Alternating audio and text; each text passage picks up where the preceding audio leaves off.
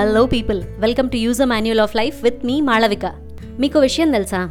మనం రైట్ అయ్యుండి మనం ట్రబుల్లో ఉంటే ఒక సుప్రీం పవర్ మనల్ని ఖచ్చితంగా కాపాడుతుంది.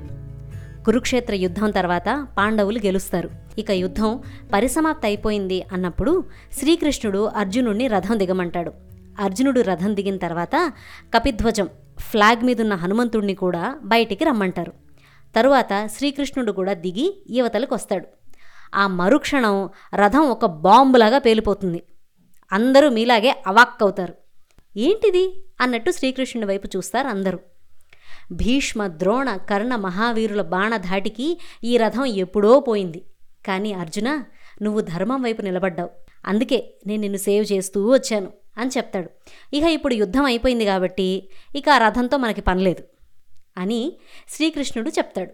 అప్పుడు పాండవులు శ్రీకృష్ణుడి వైపు ఎంతో గ్రాటిట్యూడ్తో చూసి ఆయనకి నమస్కరిస్తారు.